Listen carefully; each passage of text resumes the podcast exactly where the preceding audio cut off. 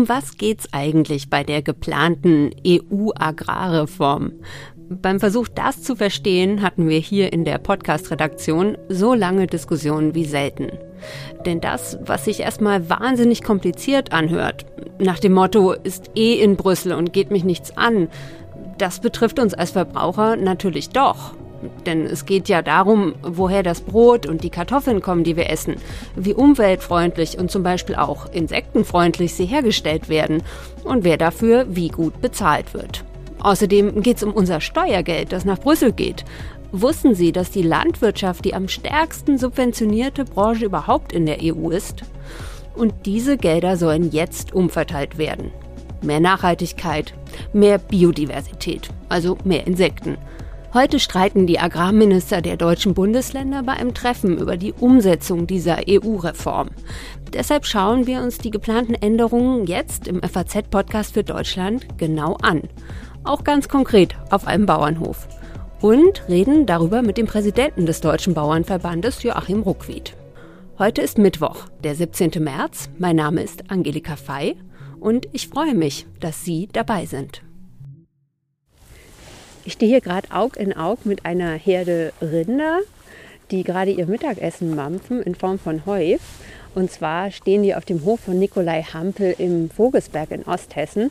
Und Nikolai Hampel kann mir gleich erklären, wie sich die EU-Agrarpolitik ganz konkret bei ihm auf dem Hof auswirkt und was auch die jetzt geplante Reform für ihn bedeuten würde. Aber weil das alles schon ganz schön voraussetzungsreich ist, möchte ich erstmal die Hintergründe noch mal genauer abklären zu EU-Agrarpolitik und Subventionen und das mit meiner Kollegin Julia Löhr. Aber dafür erstmal wieder zurück ins Studio. So, zurück in der Redaktion mit meiner Kollegin Julia Löhr in der Leitung. Sie ist Wirtschaftskorrespondentin der FAZ im Hauptstadtbüro in Berlin. Hallo Julia. Hallo Angelika. Bevor wir auf die aktuelle Reform eingehen, habe ich erstmal ein paar generelle Fragen. Lass uns über Geld reden.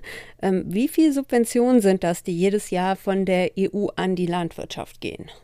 Ja, das ist eine ganze Menge Geld. Also wenn man mal den, den durchschnittlichen EU-Bürger betrachtet, dann zahlt er im Jahr ungefähr 110, 114 Euro, um ganz genau zu sein, für die Förderung der Landwirtschaft. Wenn wir das jetzt mal auf die ganzen Milliarden äh, hochrechnen, dann sind das im Jahr ungefähr 60 Milliarden Euro, die ähm, an die Landwirte in der gesamten EU fließen. Sechs Milliarden davon bekommen die deutschen Landwirte, um das gleich vorweg zu sagen.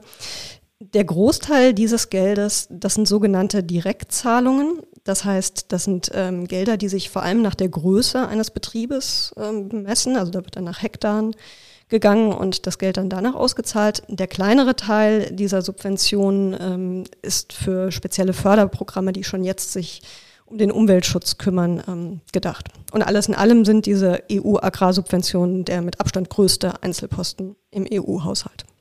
Und wieso machen wir das? Wieso wird die Landwirtschaft von der EU und den Mitgliedsländern so stark unterstützt?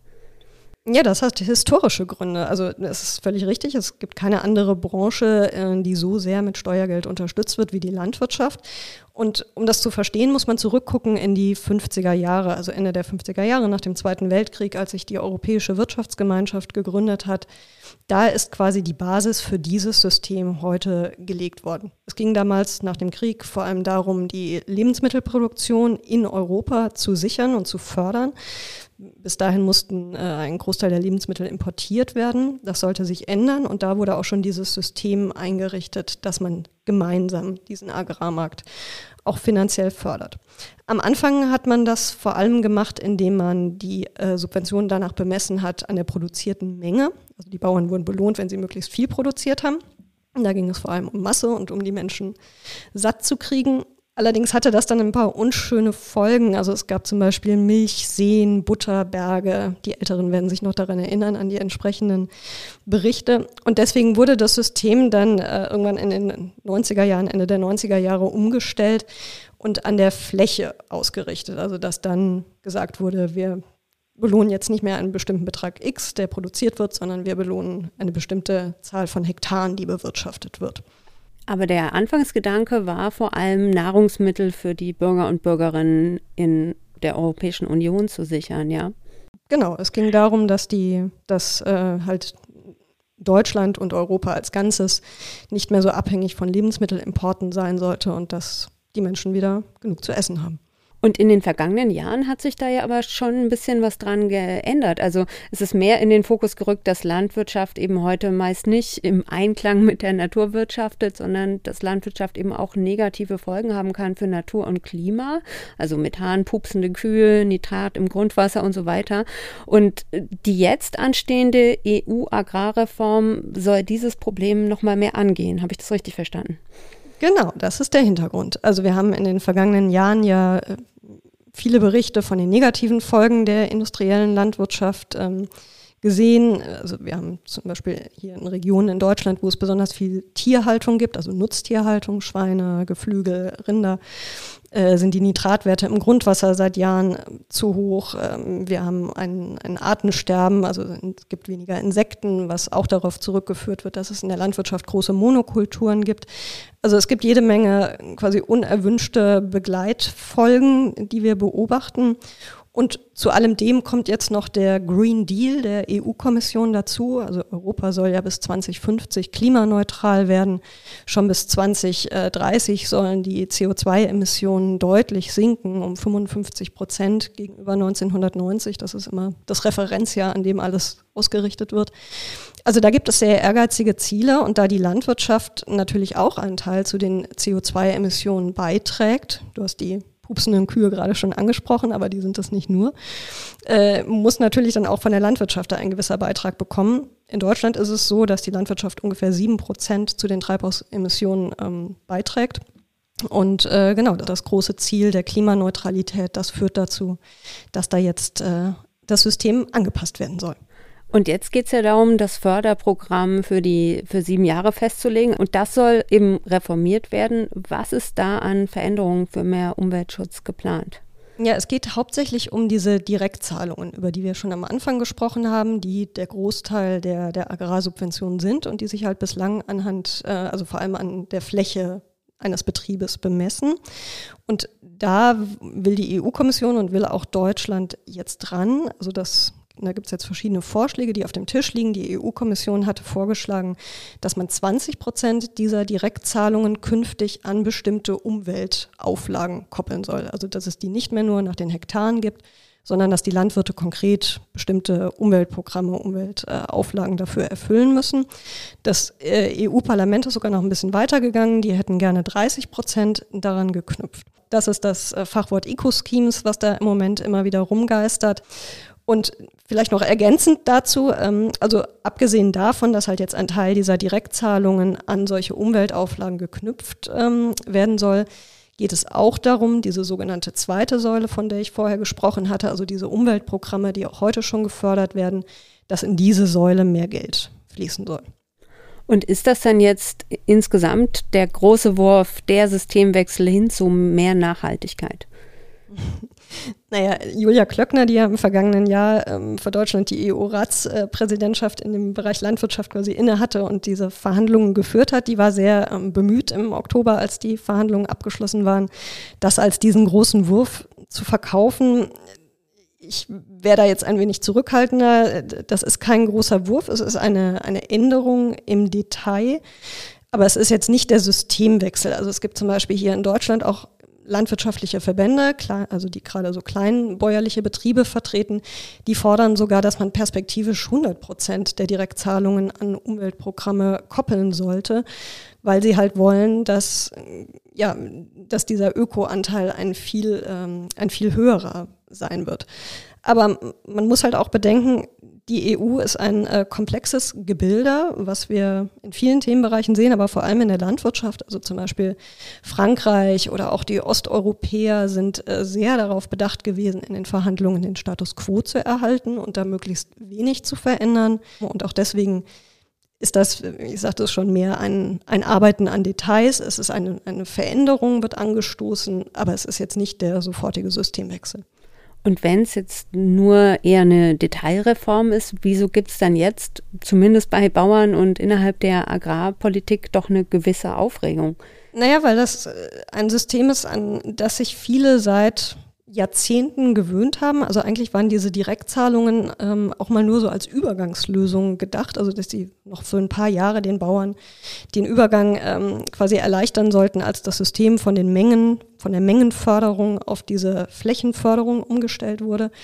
Aber das hat sich dann so verselbstständigt und ist immer so geblieben und wir kennen das in allen anderen Politikbereichen auch, wo immer am Status quo gerüttelt wird und umverteilt wird und einem was weggenommen wird, damit der andere mehr bekommt löst das, äh, löst das Konflikte aus und einfach weil es eine so große Summe ist, um die es hier geht, ähm, ja, ist da jetzt der, die politische Diskussion äh, nach wie vor in vollem Gange, sowohl auf der EU-Ebene, also die Verhandlungen auf EU-Ebene sind noch gar nicht abgeschlossen, auch da gibt es noch weiter Gespräche ähm, zwischen Kommission, Parlament und den einzelnen Mitgliedstaaten, aber halt auch hier in Deutschland.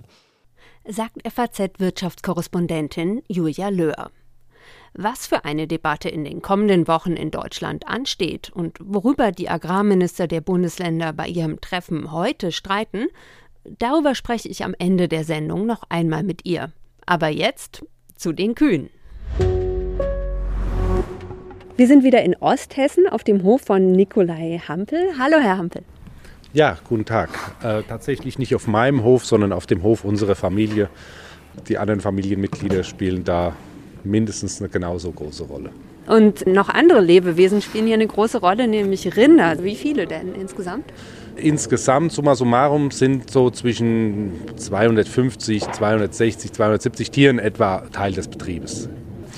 Die Tiere werden direkt bei uns auf dem Hof geschlachtet und hier vermarktet. In der Sendung heute geht es ja um EU-Agrarpolitik und um Subventionen und deswegen direkt die Frage an Sie, welche Rolle spielen denn Subventionen bei Ihnen hier auf dem Hof? Also betriebswirtschaftlich spielen die Subventionen tatsächlich eine enorme Rolle. Wir sind hier auf einem Grenzertragsstandort. Was heißt das? Das heißt, wir bewirtschaften Wiesen und Weiden. Und äh, da muss man tatsächlich sagen, dass die Subventionen in ihrer Gänze tatsächlich einen äh, beträchtlichen Anteil ausmachen am Betriebsergebnis. Ich würde mal sagen, bei uns auf dem Hof kann man tatsächlich von 50 Prozent des Umsatzes von den Subventionen ausgehen. Also das heißt, wir sind auf die Gelder aus Brüssel angewiesen. Das muss man auch so deutlich sagen. Viele scheuen sich davor, das so deutlich zu benennen, aber ich denke, das gehört mit zu der Debatte, da auch ehrlich zu sein und äh, tatsächlich für meinen wenn ich so sagen kann, für mein Ego wäre mir es auch lieber, wenn ich rein von der Produktion leben könnte. Die Realität gibt es leider nicht her. Von diesen 50 Prozent, wie viel Anteil davon ist denn für so Naturschutzmaßnahmen? Was würden Sie schätzen? Ja, also die Subventionen teilen sich auf in eine erste und zweite Säule. Die erste Säule wird verhältnismäßig leistungsunabhängig gebracht. Die zweite Säule, damit sollen Gemeinwohlziele verfolgt werden, wie zum Beispiel Wasserschutz, Bodenschutz, Erhaltung der Biodiversität. Und wenn ich diesen Anteil schätzen müsste, dann würde ich vielleicht sagen, dass 40 Prozent am Gesamtanteil der Subventionen aus der zweiten Säule kommt. Wollen wir vielleicht zu einer Wiese hingehen? Ja. Dass ich mal sehe, worüber wir hier sprechen. Wir stehen hier jetzt vor einer Wiese. Könnten Sie uns das da an diesem Beispiel mal erklären? Da geht es um Maßnahmen, zum Beispiel den Schnittzeitpunkt einer Wiese nach hinten zu verschieben. Damit die Insekten oder Vögel. Genau, zur Förderung von Biodiversität. Womit man natürlich einen gewissen Ertrags- und Qualitätsverlust beim Futter hinnimmt. Dafür einen Ausgleich bekommt ähm, zur Erreichung eben dieser Ziele. Man muss unterscheiden zwischen Geldern, die im Prinzip nur gezahlt werden, weil man eine Fläche bewirtschaftet. Grundsätzlich einfach nur mal man Landwirtschaft äh, nach guter fachlicher Praxis bewirtschaftet. Das ist ein Teil der Gelder und ein Teil der Gelder sind Zahlungen, die durch naturschutzfachliche Leistungen erbracht werden. Zum Beispiel letztes Jahr hatten wir ein Programm, womit wir, äh, wo wir, wo die tierschonende Maat äh, gefördert wurde. Was ist das? Das heißt, wir mähen seit vier Jahren mit einem Mähbalken, der das Gras sehr insektenschonend, auch amphibienschonend mäht. Und der zusätzliche Aufwand wurde letztes Jahr tatsächlich honoriert. Also es ist ja. weniger effizient, aber dafür leben mehr Insekten, leben mehr Vögel. Ja, was heißt weniger effizient? Es ist kost, kostspieliger, genau. Und diese Zusatzkosten, muss ich sagen, die konnten wir damit abdecken. Und jetzt mal auf die aktuelle EU-Agrarreform geschaut. Also was befürchten Sie da oder was hoffen Sie da, was da am Ende für Sie bei rauskommen könnte? Also die Chance der Agrarreform, so wie ich es bis jetzt verstanden habe, liegt tatsächlich darin, die Gemeinwohlleistungen der Landwirtschaft stärker zu honorieren. Das heißt, wegzukommen von einer reinen Flächensubventionierung, die den Besitz der Fläche honoriert, hin zu mehr Gemeinwohlleistungen. Und die Befürchtung geht natürlich dahin, dass es ja vielleicht auch durch den Einfluss von Interessengruppen oder weil die Verwaltung einfacher ist, dieses Instrument so ausgestaltet wird, dass diese Ziele nicht erreicht werden. Oder dass im schlimmsten Fall eine nachhaltige Lebensmittelerzeugung bei uns reduziert wird. Sie haben jetzt schon angedeutet, es geht um die Ausgestaltung und so wie ich es verstanden habe, geht es ja auch darum, dass Fördermaßnahmen, die momentan von den Bundesländern geregelt werden, dass die dann unter diese Eco-Schemes fallen, aber nicht mehr honoriert werden. Also könnte das dann am Ende sein, dass sie schlechter dastehen?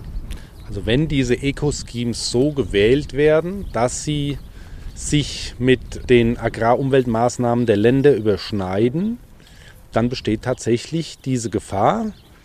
Aber die ganzen Verhandlungen äh, zur Ausgestaltung der Eco-Schemes sind ja noch nicht abgeschlossen. Von dem her ist das ein Stochern im Nebel. Ja, was würde ich konkret auf meinem Betrieb jetzt vielleicht umsetzen müssen? Altgrasstreifen zur Förderung des Insektenschutzes, nur als konkretes Beispiel. Also oder, Blühstreifen quasi. Ja, so könnte man sagen. Streifen, die nicht genutzt werden, um die Biodiversität, also die Insekten zu fördern. Sie sagen jetzt selber, es ist Stochern im Nebel und für mich als Nicht-Landwirtin wirkt das alles total kompliziert, diese ganzen Regelungen und so. Aber für Sie haben ja doch diese Detailfragen am Ende eine große Auswirkung haben eine große Auswirkung und auch für uns stellt sich das ganze System sehr kompliziert dar. Also es ist nicht so, dass wir das vollkommen durchdringen. Es gibt da tatsächlich viele Fallstricke, die man, äh, wo man versuchen muss, denen aus dem Weg zu gehen. Sie machen ja jetzt hier auch schon ganz viel für den Naturschutz. Aber die EU-Agrarreform könnte dann zum Beispiel dazu führen, dass Sie auch noch mal mehr ein Stück Wiese nicht mähen und eben zum Beispiel stehen lassen. Das ist tatsächlich so. Das kann passieren, dass ich ein Stück Wiese, das geht da eher um kleinere Flächenanteile, aber trotzdem, dass ich von einer Wiese einen kleinen Teil nicht mähe, um die Biodiversität zu fördern. Das äh, ist durchaus möglich und ich denke, das ist dann auch vertretbar. Aber wie gesagt, man muss aufpassen, dass man nicht äh, in eine pauschalisierende Reduzierung unserer Produktion äh, verfällt. Die Naturschutzverbände fordern jetzt zum Beispiel pauschal, 10 Prozent der Agrarlandschaft sollen aus der Produktion genommen werden. Ja, was erreichen wir denn, wenn wir 10 Prozent der Fläche aus der Produktion nehmen? Dann erreichen wir nur, dass entweder auf dem verbleibenden Teil der Fläche intensiver gewirtschaftet wird oder wir erreichen, dass wir die Erzeugung von Lebensmitteln bei uns reduzieren und in anderen Regionen der Erde, wo nicht nachhaltig gearbeitet wird, verlagern. Also da muss man aufpassen, dass man nicht den Bock zum Gärtner macht. In unserer Sendung spreche ich jetzt gleich mit Herrn Ruckwied, dem Präsident des Deutschen Bauernverbandes. Haben Sie irgendwas, was Sie mir für ihn mitgeben wollen?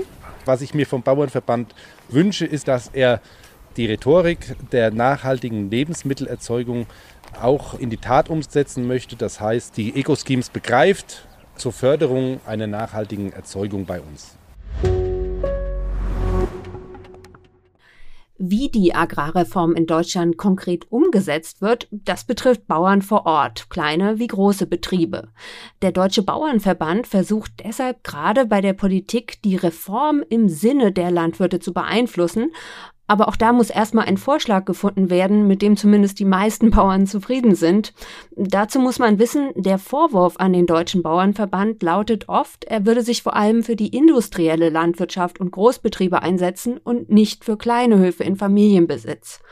Ob an diesem Vorwurf diesmal was dran ist, kann ich Joachim Ruckwied fragen, den Präsidenten des Deutschen Bauernverbandes. Hallo, Herr Ruckwied. Hallo, Frau Dr. Fey. Herr Ruckwied, ähm, ich habe einen Biolandwirt besucht, Nikolai Hampel, und er hat mir eine Bitte an Sie mitgegeben, und zwar, dass es von Ihrer Seite nicht nur bei Rhetorik bleibt, was nachhaltig angeht, bei der jetzt anstehenden EU-Agrarreform. Also geht es Ihnen wirklich um mehr Nachhaltigkeit, mehr Umwelt- und Klimaschutz? Uns geht es natürlich um mehr Nachhaltigkeit, um mehr Umwelt, um mehr Klimaschutz. Das ist ganz Warum? Ganz Sie sind ja, aber Sie sind ja der, der Bauernverband. Man könnte erst mal denken, das ist nicht Ihr vordringlichstes Interesse. Äh, Klimaschutz ist für uns Bauern von höchster Bedeutung. Äh, wir sind Betroffene äh, des Klimawandels, wir sind aber auch Teil der Lösung. Wir befassen uns mit diesem Thema schon seit über zehn Jahren und haben vor drei Jahren unsere Klimaschutzstrategie 2.0 auf den Weg gebracht mit konkreten Maßnahmen zur Reduzierung der Emission. Wir sind auf einem guten Weg. Gestern sind ja die jüngsten Zahlen veröffentlicht worden. Wir haben die Emissionen um 24 Prozent Prozent äh, seit 1990 reduzieren können. Und da wollen wir noch besser werden. Unser Langfristziel ist Klimaneutralität. Und die jetzt anstehende Umsetzung der EU-Agrarreform in Deutschland, kann die dabei helfen? Die kann natürlich dabei helfen. Äh, wir werden, und wir haben ja einen konkreten Vorschlag jetzt auch am Montag veröffentlicht, äh, die Agrarumweltmaßnahmen äh, deutlich ausbauen. Wir haben seither pro Jahr ungefähr ein Budget von 900 Millionen Euro. Das soll jetzt aufgrund auch unseres Vorschlages auf über zwei Milliarden Euro aufgestockt werden. Das heißt, die Agrarumweltmaßnahmen Maßnahmen, und das sind ja auch zum Teil Klimaschutzmaßnahmen, sollen, so sehen wir das vom Deutschen Bauernverband, deutlich ausgebaut werden. Und die würden dann eben mit diesen EU-Mitteln finanziert werden, die jetzt umverteilt werden, ein bisschen bei der Agrarreform. Ja, da äh, wäre eine Umverteilung ähm, von der ersten Säule, das sind Direktzahlungen zum Teil an die Landwirtschaft, und äh, in der zweiten Säule sind Agrarumweltmaßnahmen, Tierwohlmaßnahmen. Äh, da käme es zu einer entsprechenden Umverteilung, zu einem Ausbau dieser Agrarumweltmaßnahmen. Diese müssen aber auch durch die Bundesländer kofinanziert werden. Das heißt also Finanzierung seitens der EU, aber auch seitens unserer Bundesländer. Und was ist aus Ihrer Sicht jetzt die, die größte Gefahr, die den Landwirten vielleicht drohen könnte bei der Umsetzung der Reform? Also was möchten Sie auf jeden Fall vermeiden als Bauernverband? Ich will so formulieren, was für uns ganz wichtig ist, dass wir in der ersten Säule auch weiterhin eine sogenannte Basisprämie erhalten. Die muss aus unserer Sicht mindestens 180 Euro pro Hektar betragen. Äh, das äh, verstehen wir unter wichtiger Risikoabsicherung für unsere landwirtschaftlichen äh, Betriebe. Das brauchen sie, weil wir sind dem Wettbewerb ausgesetzt. Wir sind dem Klima, den Klimaschwankungen ausgesetzt. Und das ist für uns ganz, ganz wichtig, weil dies einkommensstabilisierend und sichernd. In der Sendung habe ich bis hierhin aufgedröselt, was es mit den EU-Subventionen allgemein auf sich hat und worum es bei der Reform geht. Jetzt möchte ich nochmal mit meiner Kollegin Julia Löhr auf die aktuelle Debatte in Deutschland schauen. Die Agrarminister der Bundesländer haben heute eine Sondersitzung und im Vorfeld hieß es schon, es wird Streit geben.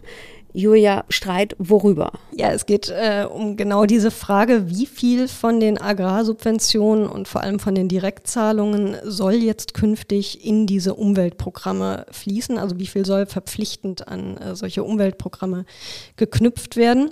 Und wir haben in Deutschland die Situation, dass die Hälfte der Agrarminister in den Ländern sind äh, Grüne, also zum Teil sind es auch die Agrar- und Umweltminister, in manchen Ländern ist das, äh, ist das in einem Ministerium vereint. Und die haben natürlich deutlich ambitioniertere Ziele, als ähm, das jetzt zum Beispiel Frau Klöckner hat. Also wenn es nach den Grünen ginge, dann würde man 50 Prozent äh, der Gelder an, an diese Umweltauflagen koppeln. Auf der anderen Seite stehen dann halt die Länder, die, äh, wo die Agrarminister äh, von der CDU oder von der SPD oder von, den, von der FDP gestellt werden und die ähm, halt eher auf diesem äh, Vorschlag von Klöckner auch, also von der deutschen Landwirtschaftsministerin, ausgerichtet sind und die halt sagen, na, 20 Prozent ähm, der Direktzahlungen koppeln wir an die, an die Umweltprogramme und dazu schichten wir noch ein bisschen mehr von den Direktzahlungen in diese zweite Säule, also in die Umweltprogramme allgemein um. Und das wäre auch schon gut. Und da muss es jetzt äh, gelingen, irgendwie einen Konsens erstmal unter den äh, Länder Agrarministern zu finden und dann einen, den, mit dem auch Frau Klöckner als zuständige Ministerin leben kann und Frau Schulze als Umweltministerin leben kann. Und das ist jetzt die, ähm, die spannende Aufgabe. Es gab äh, zu Beginn des Jahres schon mal so eine Sonderkonferenz der Agrarminister. Da gab es noch keine Lösung. Ähm, jetzt für heute sind die zuständigen Minister oder ist der Vorsitzende äh, relativ optimistisch, dass es da ein, eine gemeinsame Kompromisslinie geben wird. Aber wie immer wissen wir es erst, wenn es soweit ist. Könnte das denn sein, dass das nicht klappt? Also mich würde es sehr überraschen, wenn es nicht so wäre. Es gibt sogar hier in Berlin einen sehr ambitionierten Zeitplan, der vorsieht, dass äh, das Ganze sogar schon kommende Woche am 24. März ins Kabinett gehen könnte, also dass Klöckner das dann dort einbringt. Äh, was aber voraussetzen würde, dass sie mit äh, Bundesumweltministerin Svenja Schulze bis dahin eine Einigung gefunden hat. Und ob das so gelingt, da bin ich mir jetzt noch nicht so sicher, also ob das jetzt schon im März äh, gelingen wird. Aber ich denke schon, dass es bis ähm, zur letzten Sitzung des Bundestages äh, im Juni da auf jeden Fall äh, einen, einen deutschen Vorschlag geben wird, der dann auch nach Brüssel geschickt wird, weil natürlich die amtierende Bundesregierung äh, ein großes Interesse daran hat, dass sie das noch macht und diese Weichen stellt und das dann nicht einer künftigen Bundesregierung, welcher Farbkonstellation auch immer, dann äh, überlässt. Die spannende Frage ist dann aber auch, ob Brüssel das eigentlich reicht, was Deutschland dann dorthin schickt als Strategieplan. Ich habe es vorhin erwähnt, Brüssel hat diesen den Green Deal, die Klimaneutralität als Ziel. Und daran wird natürlich auch das gemessen, was jetzt die einzelnen Mitgliedstaaten nach Brüssel schicken. Und das kann gut sein, dass es dann im kommenden Jahr, wenn wir dann auch eine neue Bundesregierung haben und äh, die Kommission das dann geprüft hat, was die einzelnen Länder da eingereicht haben, äh, dass es dann heißt, nee, also das ist jetzt noch nicht weitgehend genug und da muss noch mehr für den Umweltschutz getan werden. Also das Thema ist damit jetzt noch nicht vom Tisch, wenn jetzt hier in Deutschland eine Lösung gefunden ist.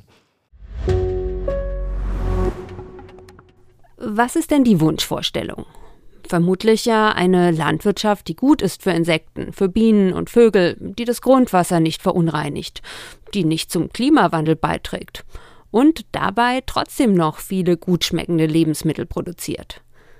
Ein Schritt in diese Richtung soll die Reform der EU-Agrarsubventionen machen. Bis zum Ende des Jahres muss der deutsche Vorschlag für die Umsetzung in Brüssel liegen.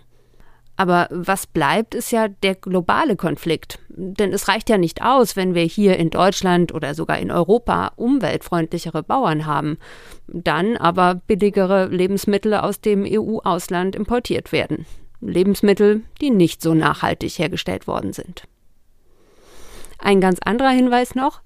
Ich weiß nicht, ob Sie es schon gesehen haben. Die FAZ hat einen neuen Podcast, Finanzen und Immobilien, mit drei tollen Moderatorinnen, und gleich in der ersten Folge geht es um die Frage, wie werde ich reich?